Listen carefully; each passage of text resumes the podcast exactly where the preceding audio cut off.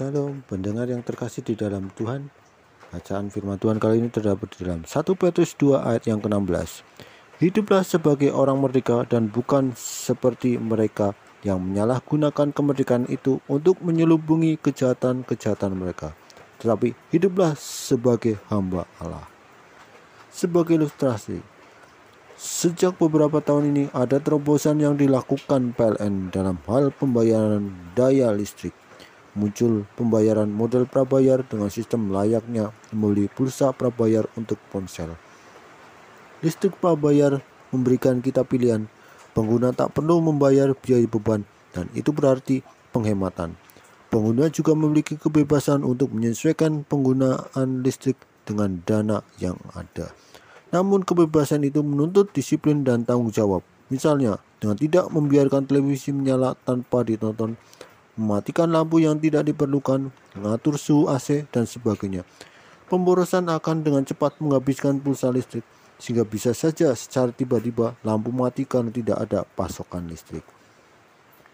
Ada kemerdekaan, ada tanggung jawab. Di dalam Kristus, kita memperoleh kemerdekaan, yaitu dimerdekakan dari belenggu dosa yang selama ini mengikat hidup kita. Meski kita sudah menjadi orang merdeka, bukan berarti kita bebas bertindak sebebas-bebasnya. Kita harus tahu bahwa setiap kemerdekaan menuntut sebuah tanggung jawab. Seperti nasihat Paulus kepada jemaat di Galatia, janganlah kamu menggunakan kemerdekaan itu sebagai kesempatan kehidupan dalam dosa. Dan dapat di dalam Galatia 5 ayat yang 13. Anda cinta kebebasan, demikian juga saya. Kita semua suka hidup dalam kemerdekaan. Karena itu, lindungilah kebebasan yang Anda cintai itu dengan tidak menggunakannya secara membabi buta. Sebaliknya, dengan sikap yang bertanggung jawab.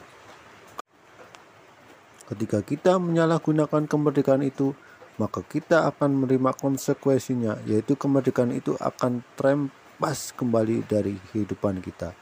Kita yang sudah dimerdekakan dalam Kristus diberi kehendak bebas untuk memilih. Apakah kita memilih untuk melindungi kemerdekaan itu dengan penuh tanggung jawab ataukah kita memilih untuk mempergunakan kemerdekaan itu sebagai kesempatan untuk berbuat dosa? Pilihan melahirkan konsekuensi dan seperti itulah jadinya hidup kita di kelak kemudian hari. Demikian bacaan firman Tuhan kali ini. Tuhan Yesus memberkati